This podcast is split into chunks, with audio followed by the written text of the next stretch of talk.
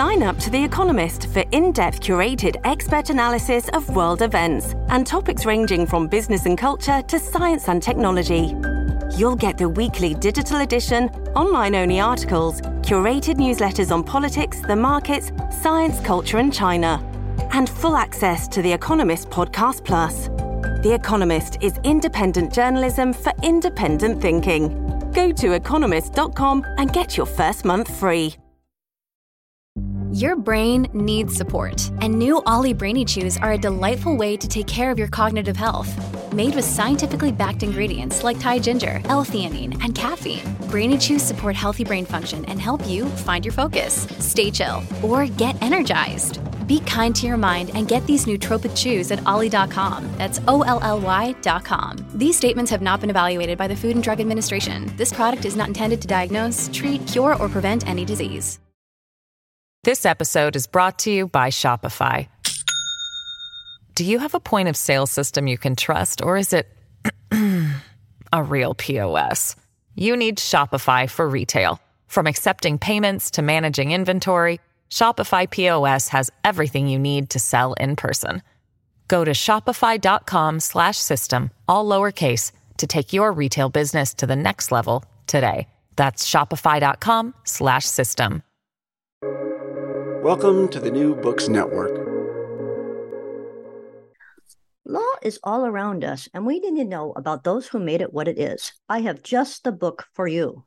Though relatively short, the 2020 book, 2022 book, The Prophet of Harvard Law, James Bradley Thayer and His Legal Legacy by Andrew Porwancher, Austin Coffey, Taylor Jipp, and Jake Mazeitis is jam packed with information about late 19th and early 20th century legal history and the professionalization of American legal education.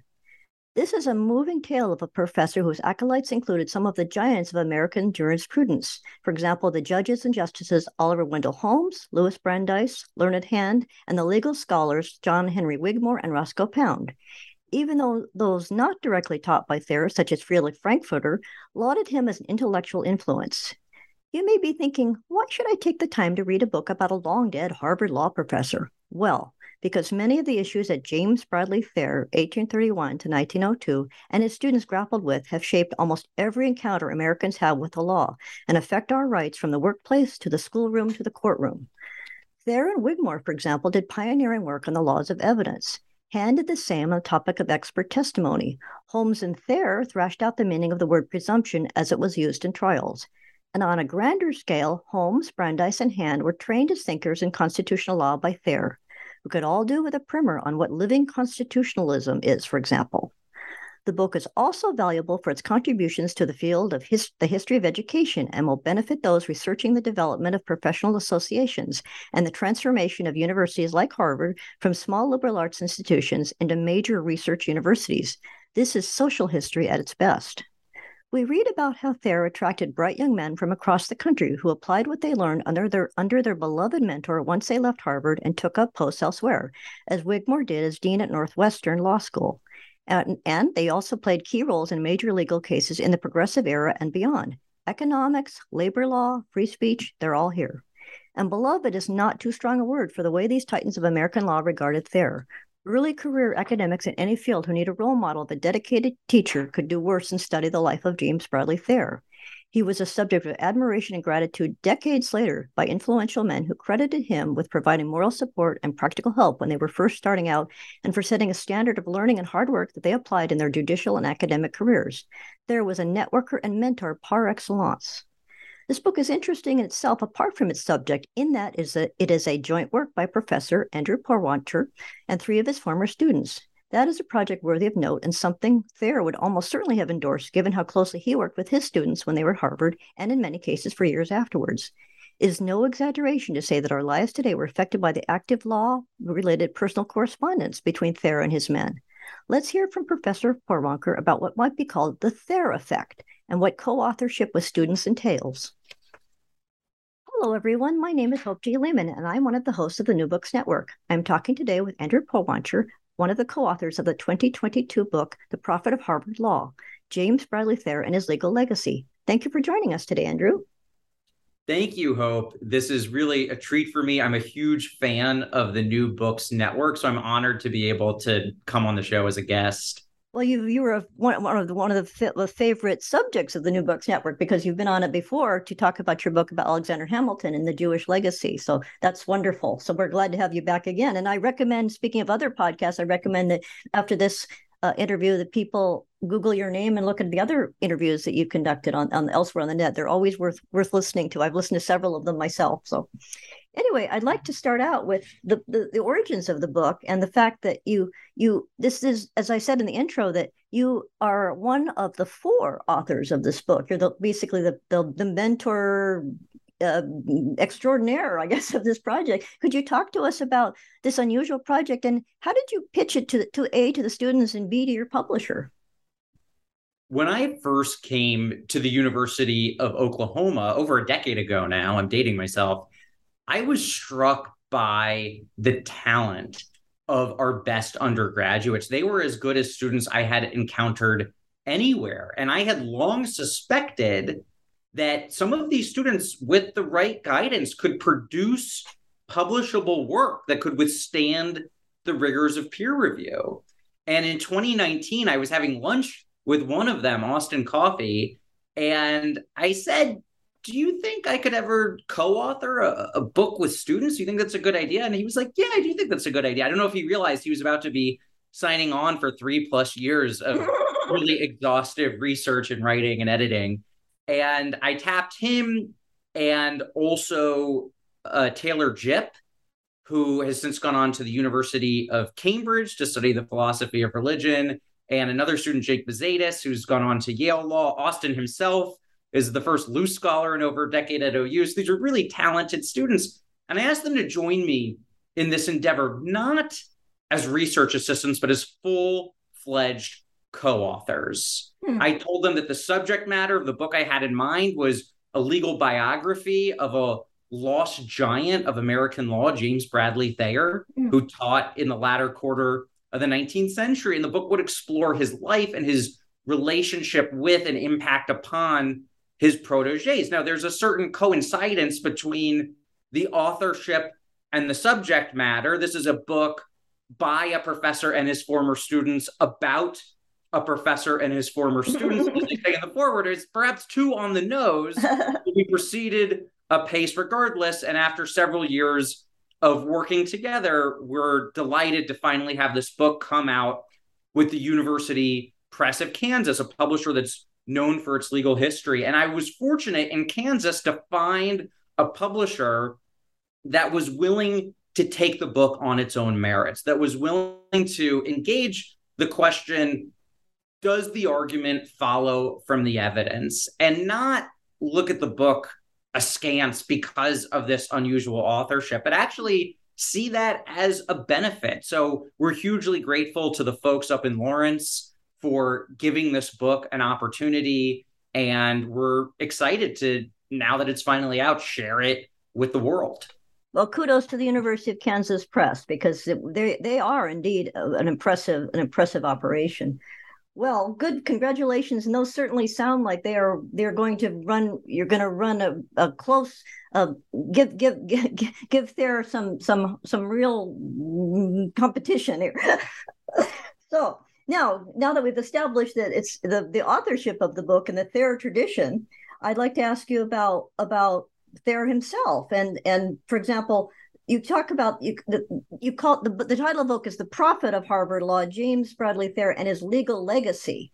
And I think that's really impressive in the book that you connect who he was and also his impact over the over decades because Frankfurter didn't was was still functioning in the court in the 1960s and Thayer himself died in the early 1900s. So that's fascinating. Could you talk about um well let's start let's start off with with um well one of the things that struck me in the book is that there was his own his own corpus was rather slender because and you make the point that possibly this was because a he was selfless in his mentoring and did not just say to people I, I need to shut myself in a room and do my own writing. He would or and also there's some suggestion that he was such perfectionist that he was not willing to write more. In fact, many of the, the in fact Brandeis that you talk about in the book, several of his of his scholars urged or his students urged him in later years to publish more, and he just wouldn't. He was very reluctant. Could you talk about did he have writer's block or was he just careful to an, to an extreme degree? Hope, I think you've hit the nail on the head on both counts. On the one hand, Thayer was so deeply committed to mentorship, so committed to lending a second set of eyes on a colleague's work in progress, so committed to diligently preparing for every class period that he simply didn't have the time to invest in his publications that other scholars made a priority. And as you've noted, Thayer did have a perfectionist streak. Mm. There was no detail too small for him to double check, no additional case not worth exploring. And this streak, this instinct to be exhaustive, was something of a prophylactic against Thayer actually producing the kind of large corpus of writing that many of his most prolific proteges were able to. And so, if we want to think about Thayer's impact, it's not principally his scholarship, though his scholarship was important. It is rather his influence in and outside the classroom through his interpersonal relationships where Thayer left his most enduring mark. That is very clear in the book, and it's very touching how he that they just loved him. And it's interesting you make the point in the book that they used almost quasi-religious language that Frankfurter called him the alpha omega of his intellectual life, and others referred to themselves as his disciples. And speaking of which, I'd like to talk a little about about the religious aspect. I noticed that in his he, he could you talk he was a Unitarian, and you talk and many of his some of his leading men, mentees like Brandeis were Jewish. But I was interested. You comment in the book about anti-Catholicism at Harvard in his day, and were there any? I noticed that none of them, none of his notable subjects seem to have been Catholic. Was that was that a, a personal problem with Thayer? Was it just that there were none at Harvard at the time, or is it just that they didn't come up in his in his universe? Or I was just curious about that. That's a great question. I have not seen any evidence to indicate that Thayer harbored any anti-Catholic biases. Thayer was someone who had a strikingly pluralistic approach to other people. He was very farsighted on issues around abolitionism and civic equality for Native Americans. Yeah, As that was you noted, mm. he was accepting of Jewish students at a time when many in the WASP elite were not. Harvard did discriminate against graduates of Catholic colleges in their law school admissions. And so there is a smaller pool of Catholic mm. students whom Thayer could have mentored. But I have no reason to believe that Thayer reflected the broader law school's animus towards Catholics. Well, well, speaking of, of his openness to other uh, different categories of human beings. It's really fascinating that so many of, of his students were from very, very different parts of the country. That Wigmore was from the, the Bay Area, I believe, and and and Pound was from Nebraska, and Thayer himself was a, a, a New Englander. And you make the point that he was not a Boston Brahmin the way his student Oliver Wendell Holmes was, but he was very comfortable with the New England with the New Englanders and Harvard itself. Could you talk a little about his own it's interesting too that he you make the point that even though it seems that he spent most of his life at harvard he might seem a secluded scholar but you make the point that early in his life he actually was a fairly or from a modest background and that he made his he made his living for a time as a journalist re- researching the railroad industry which at the 19th century was a highly controversial uh, part of a very powerful part of american society would you talk about his background a little bit and also I'm sorry to keep the, book is so fascinating that I keep interrupting myself and saying, "Oh, and could you discuss too his the, this very kindly lady Anne Lyman, who paid for his education at Harvard? That it was this fascinating. He she just saw him as a bright young man, and he was very kind to her and visited her in her elderly years. I thought that was a very touching aspect and showed what a kind and gentle man he was. I, I, I was very impressed by that. I'm really glad to have an opportunity to talk about Thayer's early life because this is a lesser known slice of Thayer's journey relative to his Harvard years. And in mm. fact, Austin and I have a spin off article coming out in the journal called American 19th Century History. And the article is entitled uh, Becoming Brahmin A Country mm. Boy's Journey to Harvard Yard. And it's very much focused on the first half of Thayer's life and his uh, improbable ascension into the ranks of the Boston Brahmin, of the hmm. Boston mm. elite. So mm. Thayer is born into economically precarious circumstances. His father has difficulty holding down steady work. He does not grow up on Beacon Hill. He is not a silver spooned patrician. He grows up in rural Massachusetts, hopscotching around as his father tries to eke out a living for his family. And there is very little in Thayer's childhood that would suggest that he was bound for the rarefied heights of an endowed professorship mm. at Harvard Law. And yet, through a series of incidents, some pure luck, others a testament to Thayer's intellectual aptitude and fortitude, he does climb the ranks into the epicenter of this exclusive Brahmin world.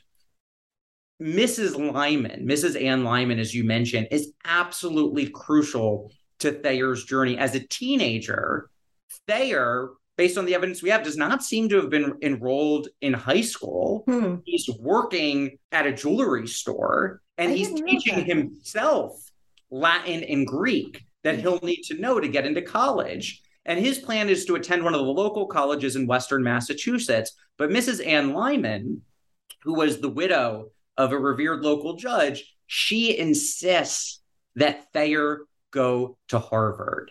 And in fact, she is present in Cambridge to keep an eye on matters as Thayer is taking his entrance exams to get into Harvard. and Thayer is so brilliant, he's able to easily pass the test.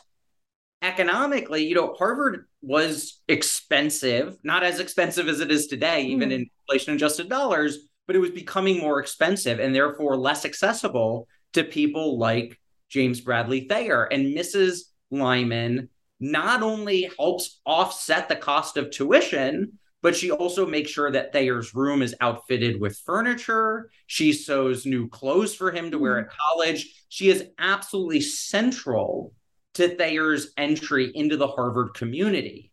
And once he's at Harvard, that sends Thayer on a trajectory that leads him to Harvard Law, that leads him to the kind of social and intellectual circles that will ultimately cement his place in the Brahmin elite and make this tenure that he has on the Harvard Law faculty, which in retrospect seems inevitable, uh, actually was a contingency very much predicated on the generosity of Mrs. Lyman.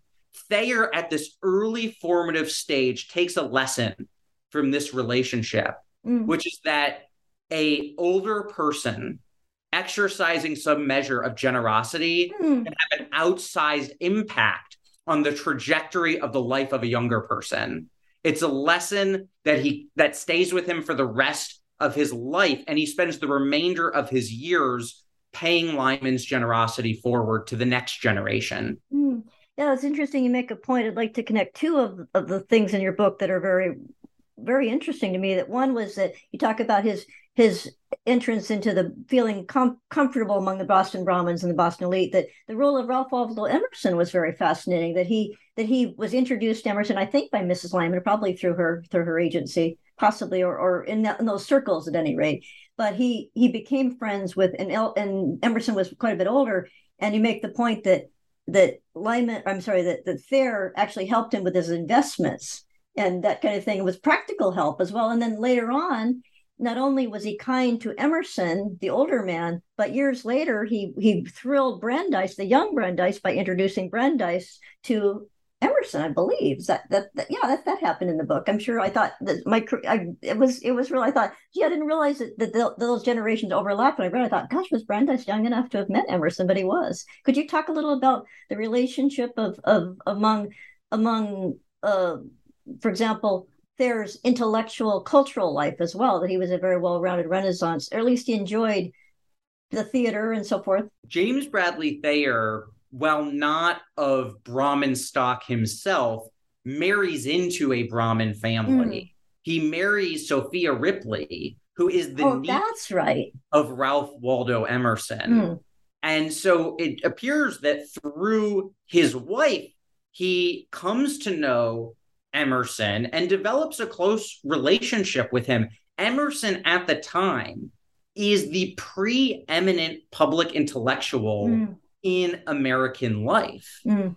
Thayer he was really the first public intellectual in American life in many ways, wouldn't you? Or it, I'm trying to think of anyone who preceded him in that role, but yeah, in, in many respects, he he is sui generis. At the very least, he was thought of within the Cambridge intellectual milieu as sui generis. Mm. Emerson and Thayer have a lively relationship where they talk about everything from poetry to, as you note, financial advice to legal advice. The Thayers and the Emersons spend Thanksgivings together in Concord. Thayer actually takes a trip on a train through the American West with Ralph Waldo Emerson mm-hmm. and writes a, a memoir that's published as a book about the experience. Hmm. And what's so striking about Emerson is that he stands apart from many of the trends we see in 19th century America.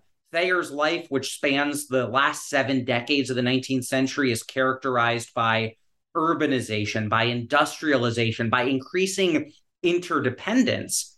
Emerson, on the other hand, is famously the author of works prizing self reliance. Mm. For Emerson, the model is not what he calls the city dolls of Boston and New York, who specialize in just one topic, but rather the rough hewn boy from rural New England who tries his hand at many occupations.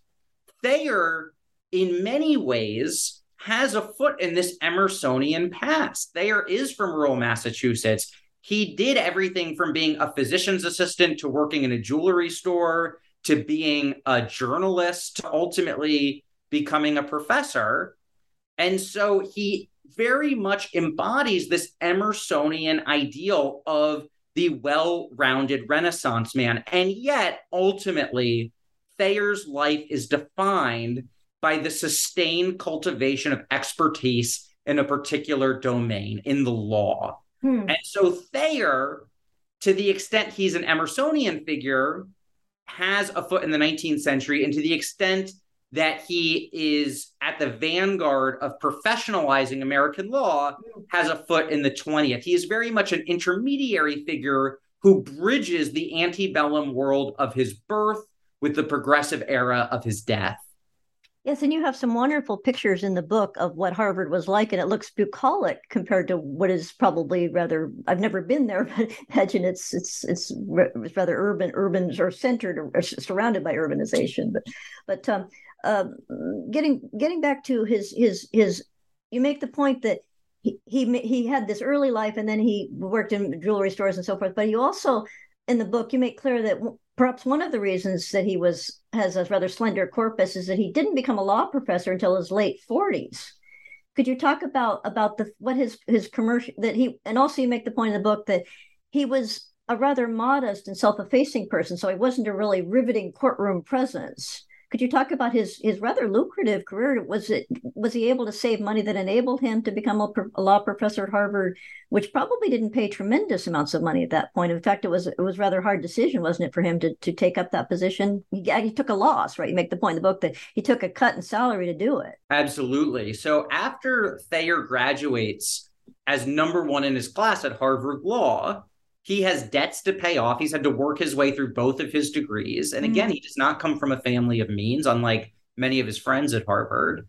And so Thayer goes into private legal practice and he works in private practice for about 20 years, mm. paying off his debts, starting to build an estate. And he's initially offered an opportunity to join Harvard in the early 1870s, not as a scholar of law, but rather as a scholar of rhetoric.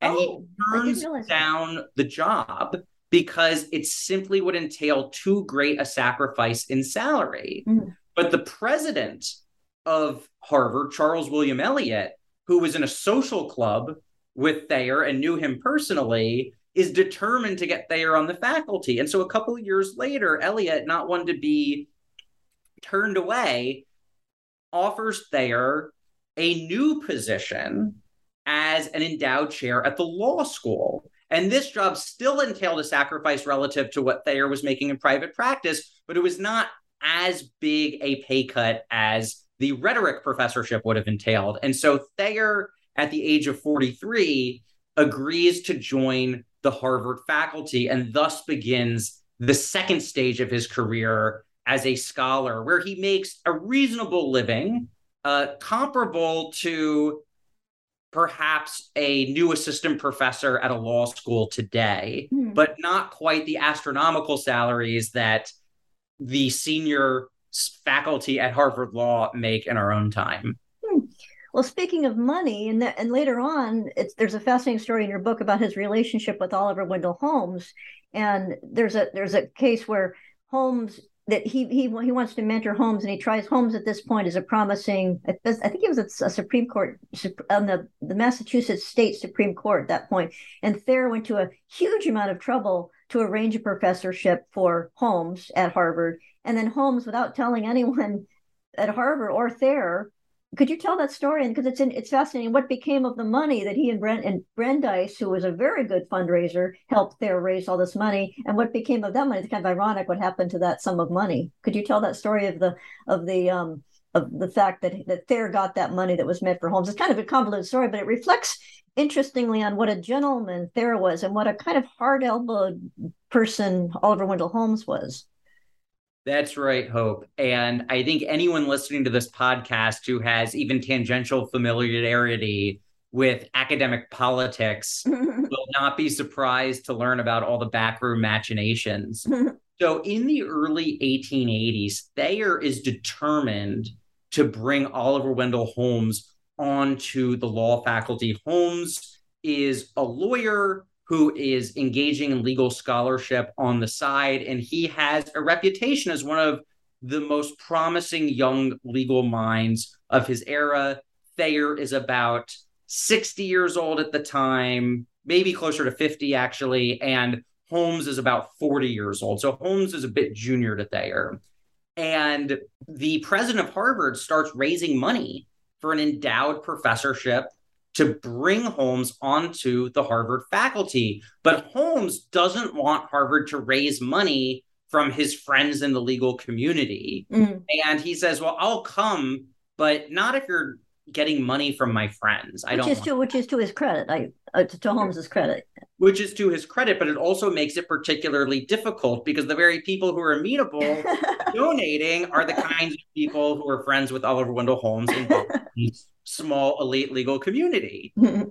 And Charles William Eliot, the president of Harvard, says, well, we just have to give up and moves on to other matters. But Thayer is determined to find some path to bring Holmes onto the faculty. And he has dinner with Louis Brandeis, who is a practicing lawyer and relatively young Harvard Law alum who had been a star student of Thayer's. The 2 of mm-hmm. them were very close. And they start discussing, well, who can we raise money from? Maybe some of the younger alumni Hmm. who have recently graduated. And they both think that there's a particularly good target named Weld who has just inherited the equivalent in today's money of $80 million from his grandfather, who had been a shipbuilder. and so they say, okay, let's see if we can get Weld because he could unilaterally endow this position. So Brandeis undertakes some reconnaissance. He tracks down Weld and he says, you know, Thayer's really interested in raising money for this endowment. Would you be interested? And Weld, who actually was not a terribly good law student and actually dropped out of Harvard Law, has so much affection for Thayer that he's highly agreeable. Hmm. And Brandeis arranges for a meeting later that afternoon between Weld and Thayer. And Weld says, well, I'd like to give the money, but I'm concerned because I actually want to return to Harvard Law and complete my degree. And I'm worried that if I make this donation and the donation is public, it will appear as if I have bribed the law school in exchange for the passing grades I would need to graduate. And Thayer says that you can count on us to deal with you with absolute impartiality should you return as a student. And we're happy to keep the donation under wraps until such time as you've completed your degree. Now, the irony is that the professorship from the beginning is called the Weld Professorship. So it would rendered guesses about who gave the money none too In any event, this professorship does bring Holmes onto the faculty. And then, after just a semester of teaching, Thayer is reading the Boston Globe and he sees an article that says Oliver Wendell Holmes has just accepted the governor's nomination to the Massachusetts Supreme Judicial Court. And Thayer can't believe it. It's inconceivable to Thayer that Holmes would have been offered this judgeship and without breathing a word to Thayer, without breathing a word to anyone at Harvard, would just accept the judgeship. And in fact, Thayer is so confident that this report must be mistaken, mm-hmm. that Holmes could not have possibly taken this offer without conferring with Thayer first, that he offers the Harvard Law Library a bet of $500, 13000 in today's money. Oh my gosh. That the governor has simply offered to nominate him and Holmes has not accepted. And in fact, had the librarian taken that bet, he would have emerged the richer for it. It turns out that Holmes indeed accepted the governor's offer without consulting Thayer first. This is a deep affront to Thayer. He is hugely wounded by Holmes's arrogance, by his self centeredness, by the lack of thought that he gave Harvard Law, and particularly the students at Harvard Law, some of whom had been induced to come to that institution precisely because Holmes was on faculty. Oh. It is a oh. story that says much about Holmes's self-regard, mm. but it's also a story that says a lot about Thayer because it underscores just how much Thayer labored to create opportunities for other people that's very that comes across really strongly especially not especially because there were so many of them but in the case of wigmore that he went to great effort to to help him land jobs and and and and and pers- it was interesting too that the relationship with holmes is interesting in that he was there was this there's this rather moving passage where um they're in is after this incident is almost needy that he says that are we are we still friends? Do you do, do it's almost like he's asking do you still need me anymore? And holmes is and holmes is um not i mean he reassures him a little bit but he doesn't he doesn't i don't think he, it's just kind of a it's a, just a sort of a touching relationship with the insecurity of Thayer at that point and but um i'm sorry go ahead. Yeah I'll, I'll just mention briefly hope that after Holmes ascends to this chief, to this, I should say, uh, associate justiceship on the Supreme Judicial Court, he later becomes chief justice at the very end of his tenure on that court before ascending to the U.S. Supreme Court. In his role as a Massachusetts judge, at which point Thayer is no longer of any use. Holmes no longer needs Thayer mm. as a hmm. professional booster behind the scenes. Holmes continues to engage in an exchange with Thayer about the law that lasts for 20 years. Hmm. Holmes considers Thayer an expert, a mentor whose advice is to be solicited and respected. So, yes, there are moments where Holmes lets his self centeredness, his vainglory get the better of him. And yet, he never cuts ties with Thayer. And there are moments where Thayer expresses doubt about whether he continues to have any standing with Holmes. But if we look at their correspondence, it is plain to see that even in moments when Holmes is disagreeing with Thayer, Holmes cares about his opinion. He is eager for Thayer's affirmation, and the mentor protege relationship endures in some form until Thayer's passing in 1902. This episode is brought to you by Shopify.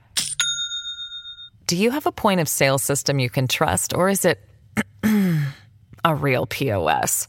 You need Shopify for retail. From accepting payments to managing inventory, Shopify POS has everything you need to sell in person. Go to shopify.com/system all lowercase to take your retail business to the next level today. That's shopify.com slash system. Yeah, I think uh, uh, one one point when I read in the book that I almost cried at that point because that Thayer had died just a few months before Holmes ascended to the U.S. Supreme Court. I thought, oh, I said, oh, that's so sad that he missed that he that, that he didn't live to see that. So that was that was interesting. That was rather touching. Um, now I'd like to turn a little bit to to Thayer's to Thayer's scholarly legacy or, or his in, his impact. One of the reasons one of the reasons that these famous people these famous judges saw him as the expert that you just mentioned that he was. Could you talk about well, one of the things that struck me in the book was that he made his name basically with one one book, wasn't it? Or and then and then and then he would make his and he would make an impact, big splash with articles and and public lectures. Is that unusual for a scholar of that standing to make basically have the one book and then make his impact in a scholarly form in non-book venues? It depends on the discipline today. Mm, that's true. So I'm a historian not a law professor. Mm. And for law faculty, the coin of the realm is law review articles. And mm. to be sure, there are law faculty today who publish books, and many of those books are excellent. But law reviews matter hugely in legal academia. For someone who's a, a purebred history PhD, such as myself, books are really the coin of the realm. And yes, we do publish articles and peer reviewed journals, but the book is the basic unit of currency in my world. So Thayer's approach, where he publishes more articles and doesn't do that much in the way of monographs or treatises, is not perhaps altogether unusual by today's standards in the legal academy. Hmm. Well, I'd like to ask now about about um, there's what what he what the tenets of the law that he advocated. For example, he strongly associated the book with the the tradition of judicial restraint. And you make the point that in the book it was fascinating that that term was not. Oh, I'm sorry, uh, that was that was originalism. I'm sorry that, but um, that could you talk about there's Thayer's impact on judicial restraint and the fact that he that he believed that well i'll let you talk about it in august of 1893 Thayer delivers a paper at the Chicago World's Fair mm. entitled The Origin and Scope of the American Doctrine of Constitutional Law. And he publishes this paper shortly thereafter in the Harvard Law Review. And this short article, about 28 pages, was seen by some of his contemporaries and by scholars in our own day as the single most important law review article in the history of American constitutionalism. It is in this article where Thayer lays out his full throated theory of judicial deference to Congress uh, or to state legislatures writ large. His theory of judicial deference actually applies to both the federal legislature and state legislatures. And Thayer argues that when a judge is exercising judicial review. When a judge is considering whether to void a statute because it's unconstitutional, the question for the judge should not be whether the judge thinks the law is unconstitutional, but rather whether anyone mm. plausibly could find it to fit within the provisions of the Constitution. If there be any rational claim to constitutionality, the legislative act must withstand judicial scrutiny. According to Thayer, the same strength of presumption, a presumption of innocence, that a defendant enjoys in a criminal trial should also apply to a legislative act. In other words, only if an act is unconstitutional beyond a reasonable doubt can a judge rightly strike it down? Hmm. For Thayer, his conviction about the wide latitude that the bench had to afford legislatures rested on his most fervent conviction about American democracy. For him, the essence of democracy is majority rule. When legislatures make mistakes, and to be sure, they do, the onus must fall on the voters and their representatives to rectify those errors. If we become overly reliant on an unelected judiciary to intervene and save democracy from itself, then we've already lost democracy. Hmm. I, I, was just noticing that I just did check my notes and say that judicial restraint, you say in the book in a footnote, did was not used until the late 20th century. I mean, is or sorry, the, the 20th century as a term. It was interesting. Um, uh, could you? Well, yeah, i w- I'd like to ask about how. Uh, uh, one of the fascinating facts is that. Uh, in terms of his influence, you were talking about his his book that it was the most. I mean, the article that was the most important article in in. Did you say in in American constitutional history? Yes. Well, yeah, I was interested that in your book that you make the point that uh, that there were very different. The, the the figures that you profile had very different um, records with citing Thayer as a source in their own work. And you make the point that Brand- Brandeis hardly ever did. And you make the point that conversely, Frankfurter did almost to the point of plagiarism, which is fascinating, the difference between them. And could you talk about that and the fact that is there any is there any is that because of for for what reason was that? The Brandeis was just wanted to do his own work and Frankfurter was like like to give give give give a connection to to justify his own positions or what what what what what was the reason for that? Is there any way to know or? That's a great question. And the short answer is i'm not sure. What i've done is recognize a pattern where some thayerites were quick to acknowledge their debt to him in private correspondence like louis brandeis mm. but they tended not to cite him. Others, like John Henry Wigmore mm. and Roscoe Pound, the two law school deans that you mentioned at the top of the show, they cited Thayer profusely. Mm. And Felix Frankfurter is a great example of someone who's a judge, not a legal academic. Actually, he was a legal academic and then mm. became a judge. And throughout his entire career, whether as a scholar at Harvard Law or as a Supreme Court justice, he was constantly citing Thayer, as you note, to the point of borderline plagiarism. so each of these figures was distinct. I suspect that for some of them, they wanted to stake out their own ground. They wanted to lay claim to their own particular vision of American law.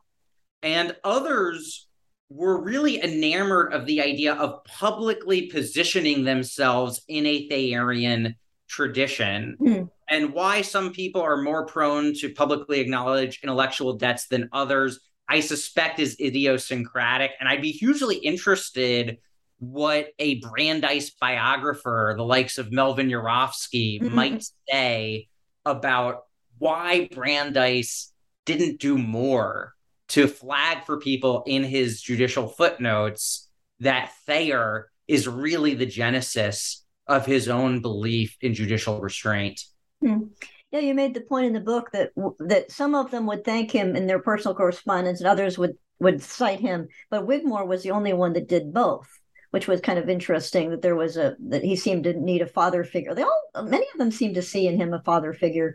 And one of the points you make about him that I think was was fascinating is that he was a personally charming person, but one of the people, one of his peers referred to him as beautiful, that he was a very handsome man. And that that, that seemed to have, could you talk about how he came across as a, as a teacher in the classroom? One of, one of the things that was interesting too was that Hand found him rather frustrating, that, that Hand wanted wanted the law to be something a, a, foundational and, and, and, a source of analysis and and he found that that Thayer would basically say well it's a very a fluid thing. It's a very fickle thing. It's the law can play play fast and loose. And can you talk about Hand's reaction to that? That he found it a little bit puzzling, absolutely, or, or bewildering, I guess.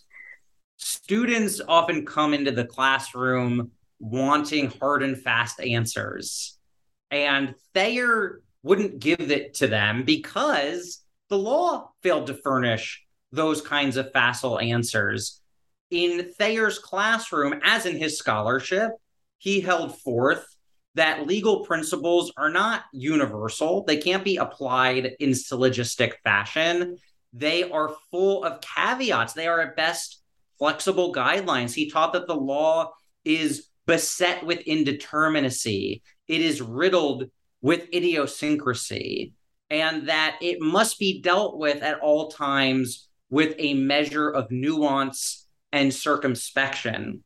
And Hand and other students at first found this frustrating, but then after they graduated from Harvard Law and they're actually in legal practice, they realized that Thayer's insights were of more practical value to them than any of their other professors because Thayer was describing for them not an idealized vision of law that they may have wanted, but rather law as it existed in action. Hmm. Could you discuss um, the, the, the concepts of formalism and legal realism because those were two major, major debates of the day and, and for decades thereafter? Legal realism is perhaps best understood as a reaction to its rival philosophy, legal formalism. Hmm. In the legal formalist model, a judicial opinion is effectively a syllogism. It is like a mathematical proof. Judges discover divinely ordained and universal legal principles that they apply to a given fact pattern with dispassion and with objectivity to achieve rectitude of decision. For legal realists like Thayer, this was far too facile an approach he emphasized the provisional nature of legal guidelines. He described law not as divinely ordained, but as man made, which was a core tenet of legal realism. Realists like Thayer emphasized the consequences of judicial opinions rather than stress their internal logic.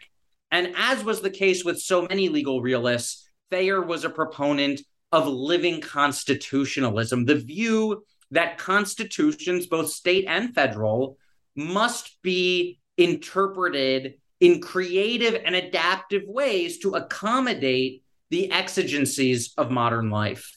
Hmm. Was Holmes was Holmes an example of Thayer in that that he saw the law as a little, as much more that it it was not static that it needed to adapt to the 20th century. Absolutely, Holmes and Thayer together I would argue, and I think most legal scholars would concede, are the two most important legal realists of the late 19th century. Who would have been who would have been uh, examples of those who opposed that view? That's such a good question, Hope, because legal formalism is more of a straw man than an actual governing legal philosophy that reigned in that latter quarter of the 19th century realists like to invoke formalism as a foil against which to articulate their own views of the law. They often attributed formalistic attitudes to peoples whose ideas they wanted to discredit. But it is very difficult to find outside of maybe a small handful of contemporary academics people who are actually practicing lawyers or on the bench articulating a full throated formalist vision of American law. Now, to be sure, there are elements of formalism that we can find espoused in Thayer's day. There were people who continued to see law as divinely ordained, for instance.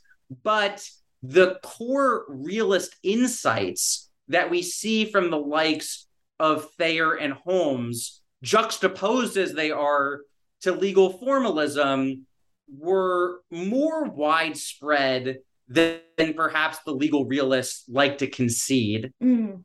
Yeah, you make the point in the book that Thayer is often credited by his admirers with being more innovative than perhaps he actually was.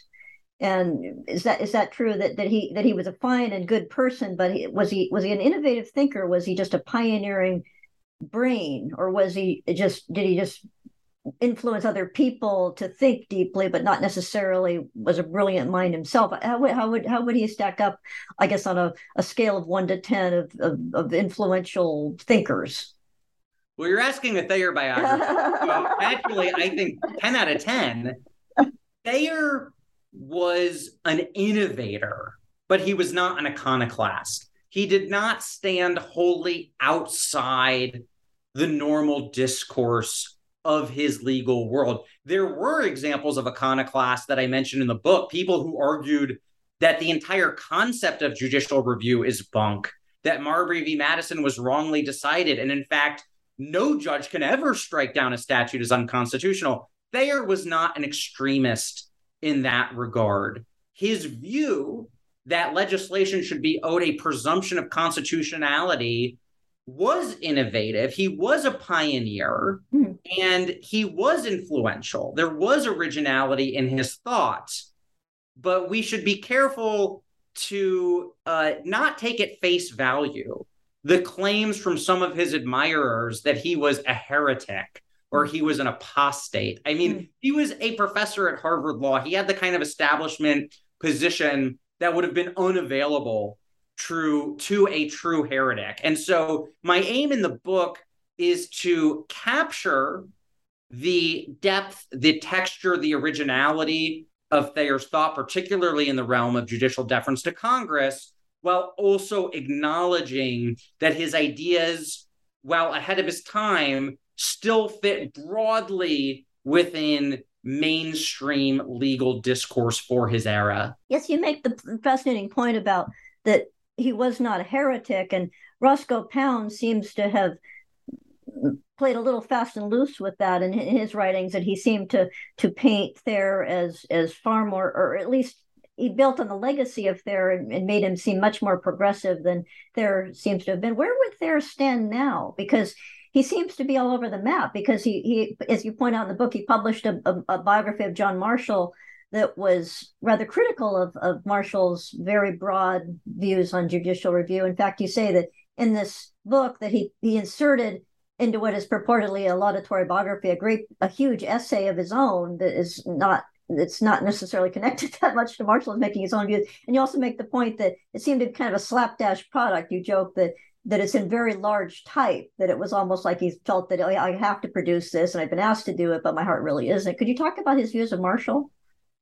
Absolutely.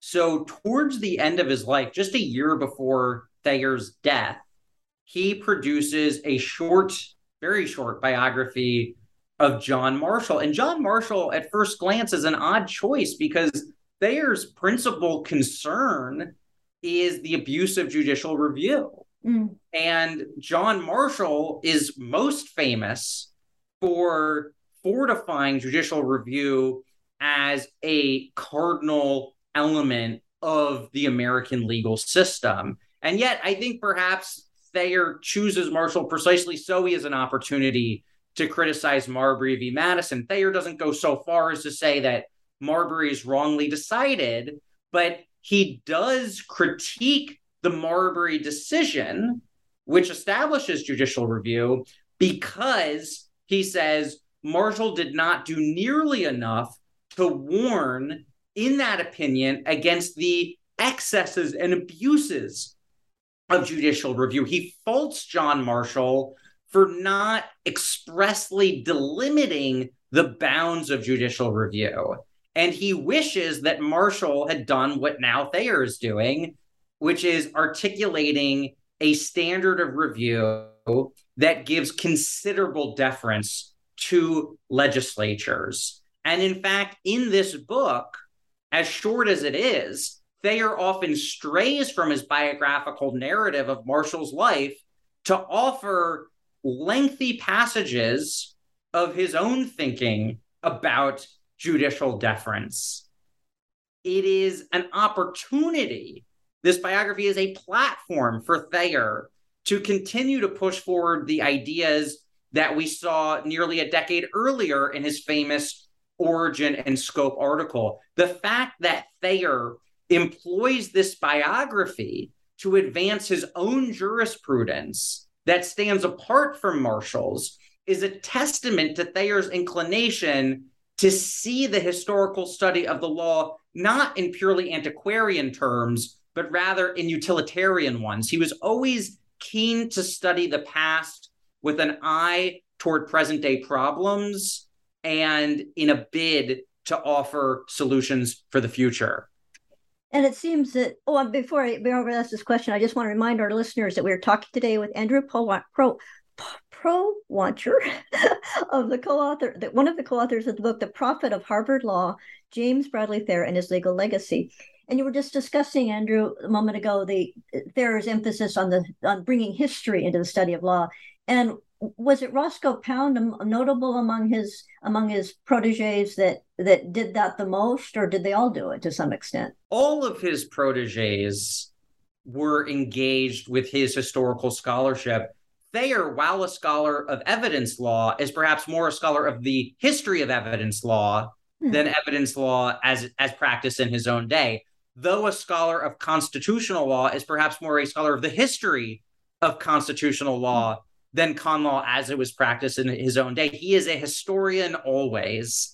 And so, for any of his proteges to engage with his body of work is to necessarily engage with his historical scholarship. So, I would certainly put Roscoe Pound, who went on to become dean of Harvard Law in the 19 teens, in that bucket. But you could just as easily say the other figures who I mentioned in this book Holmes, Brandeis, Wigmore, Frankfurter, all of them are attuned to Thayer's emphasis on the past as a means to master the present.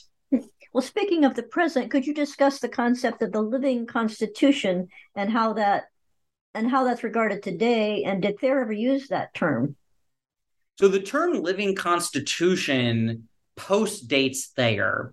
And I use the term in the book because although the nomenclature comes after Thayer's lifetime, the concept that it denotes was very much alive in his philosophy. As mentioned, Thayer believed that the Constitution must adapt to novel circumstances. And Thayer is actually not entirely consistent in making the case for why we should adopt living constitutionalism at one point in his career, he says in writing that the founders thought that by not, not discussing a particular power, they were de facto prohibiting the exercise of that power. Mm. But the founders were wrong. And actually, we should find in constitutional license, we should find rather in constitutional silences, not a prohibition on power, but a grant of power.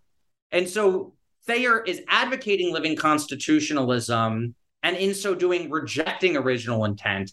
Later in Thayer's career, he says actually the original intent of the framers was to have a living constitution.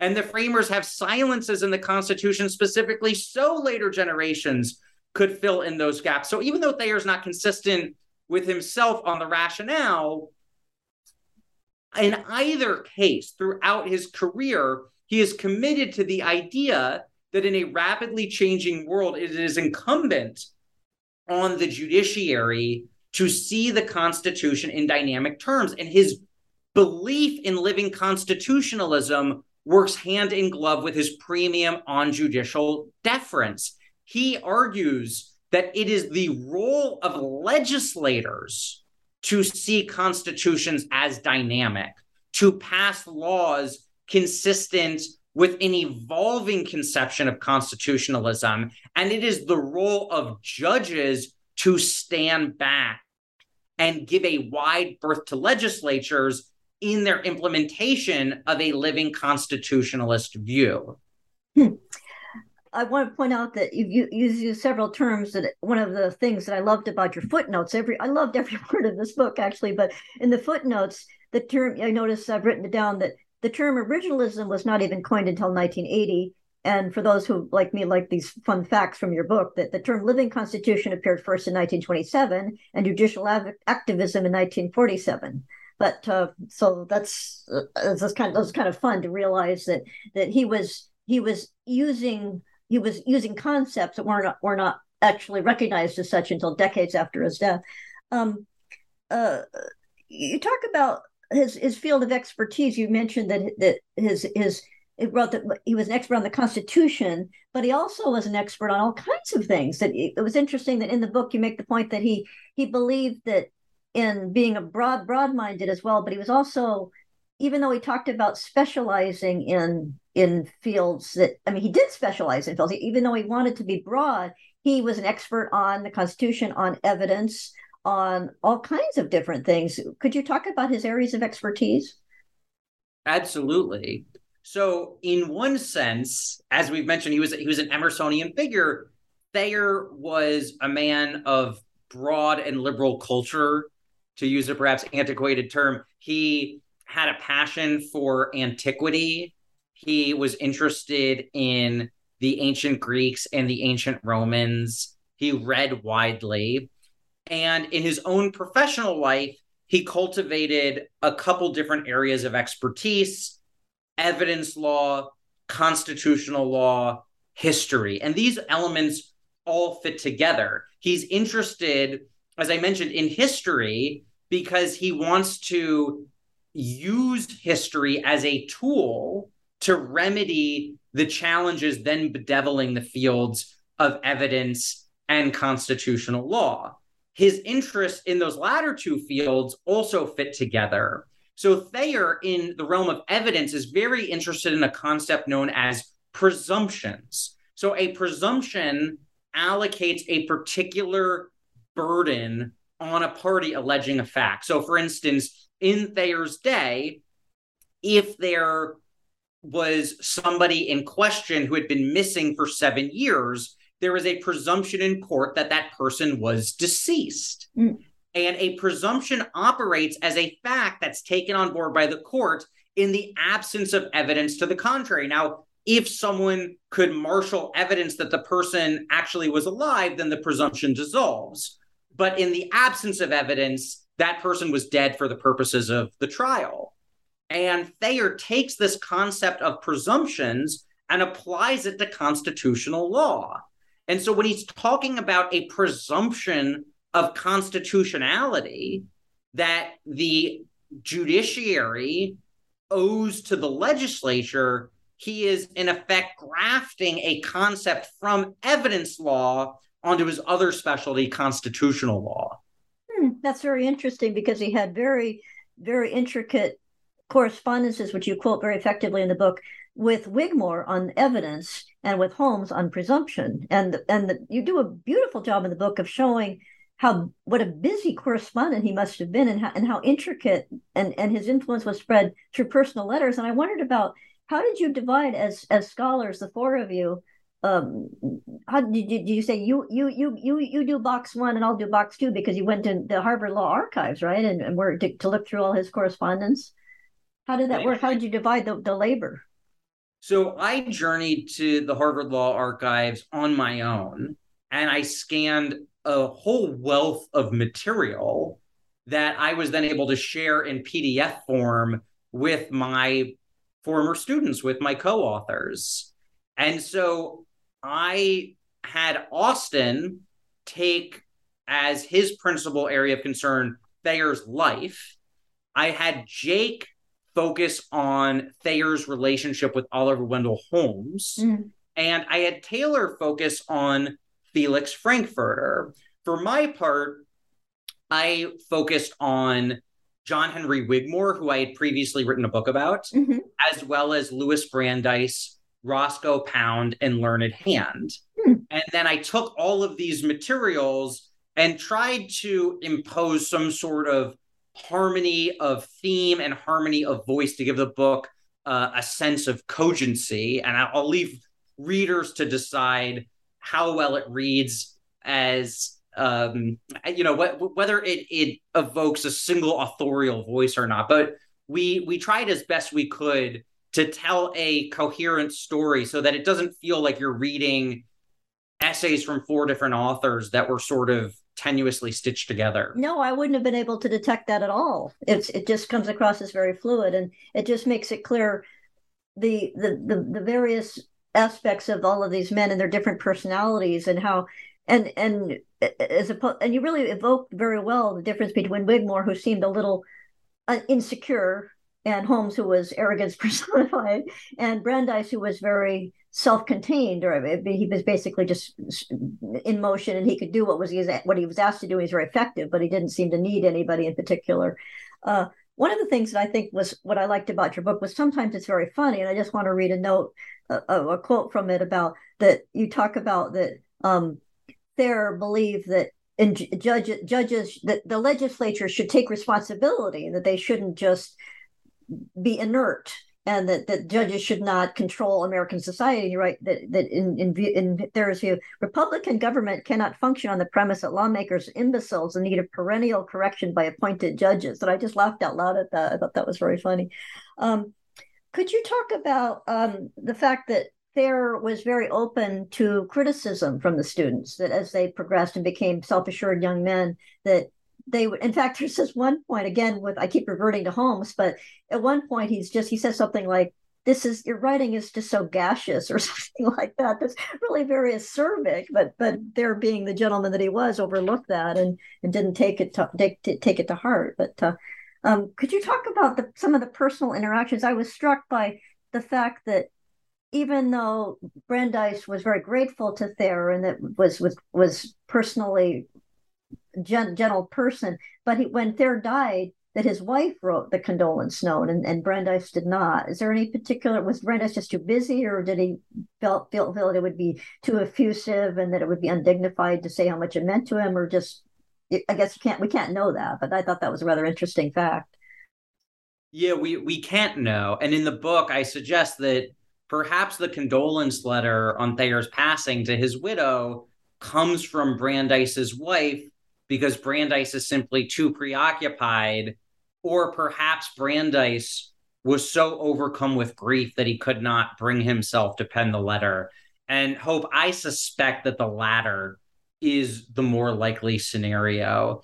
These proteges of Thayer's saw him not just as a mentor, but as you've noted, as an almost religious like figure.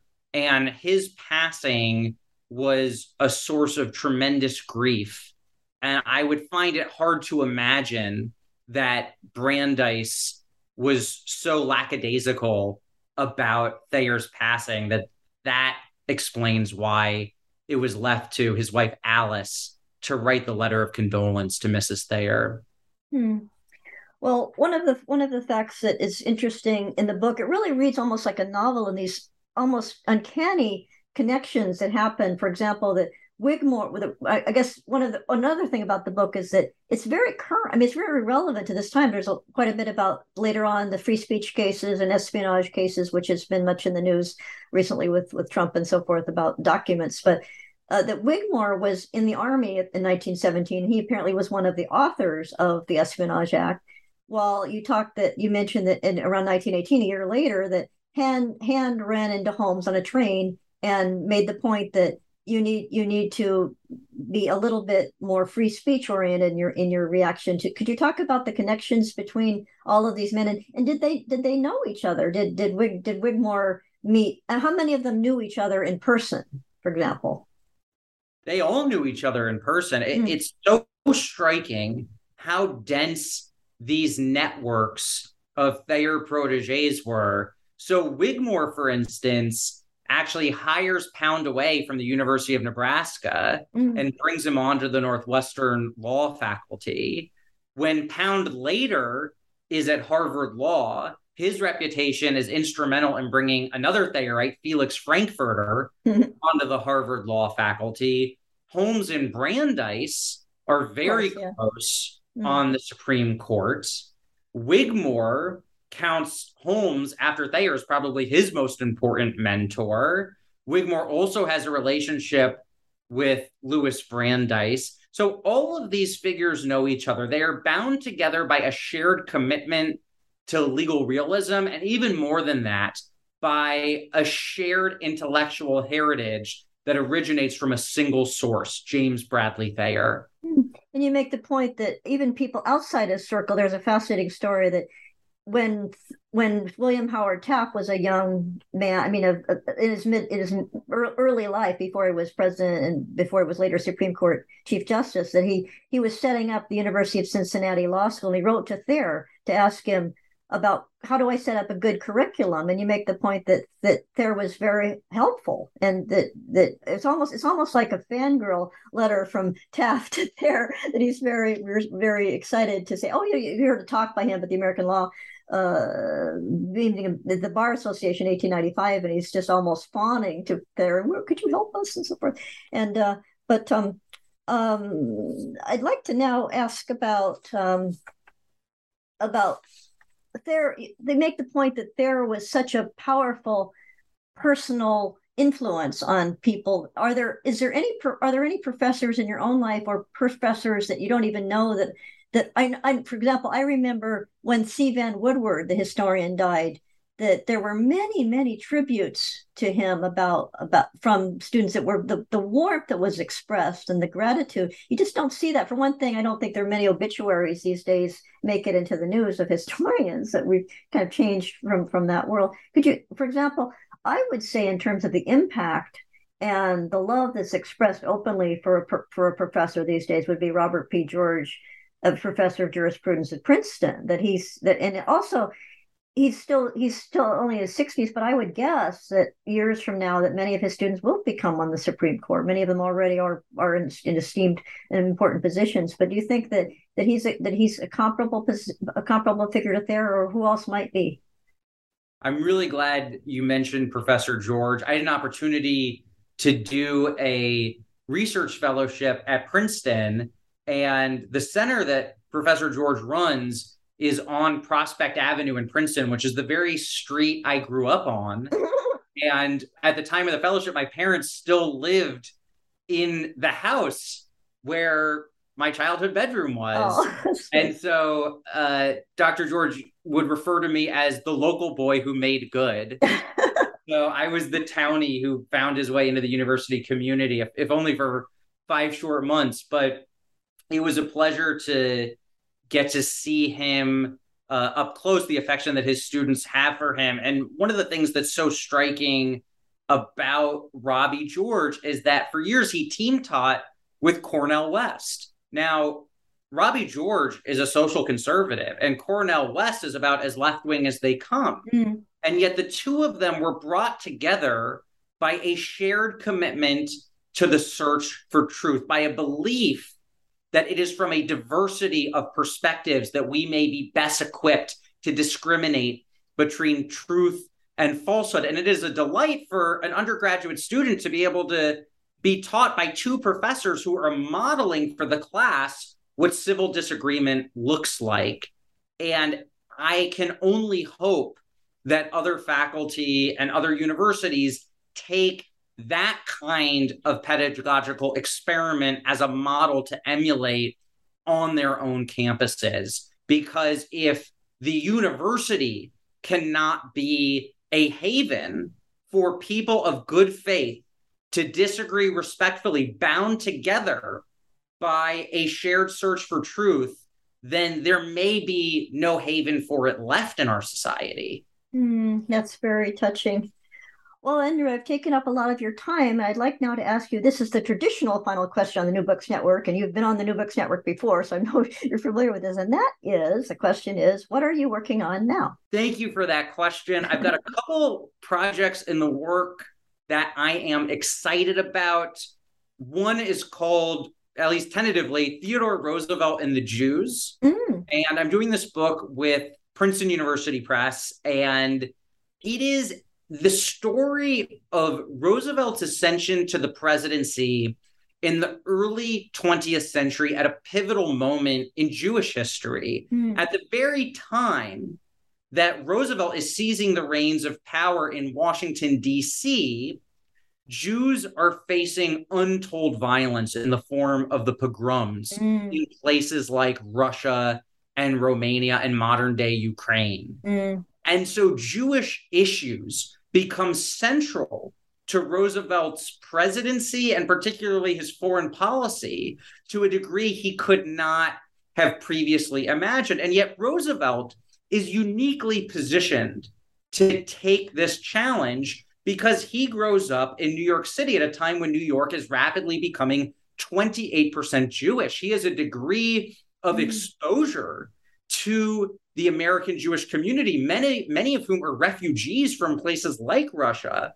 Mm. And so this confluence of a president with a deep familiarity and comfort with the Jewish community coinciding with this moment of crisis for global Jewry forms a core of his presidency that's been overlooked by scholars. No one's yet done a book on this topic. And so I'm excited to have an opportunity to produce the first. And my other project that's really in its early days is tentatively titled The Great Jewish Lunacy Trial. Hmm. And so this book, like my Roosevelt book, like some of my earlier work on Alexander Hamilton, is using Jewish history as a window onto America's constitutional and political legacy writ large.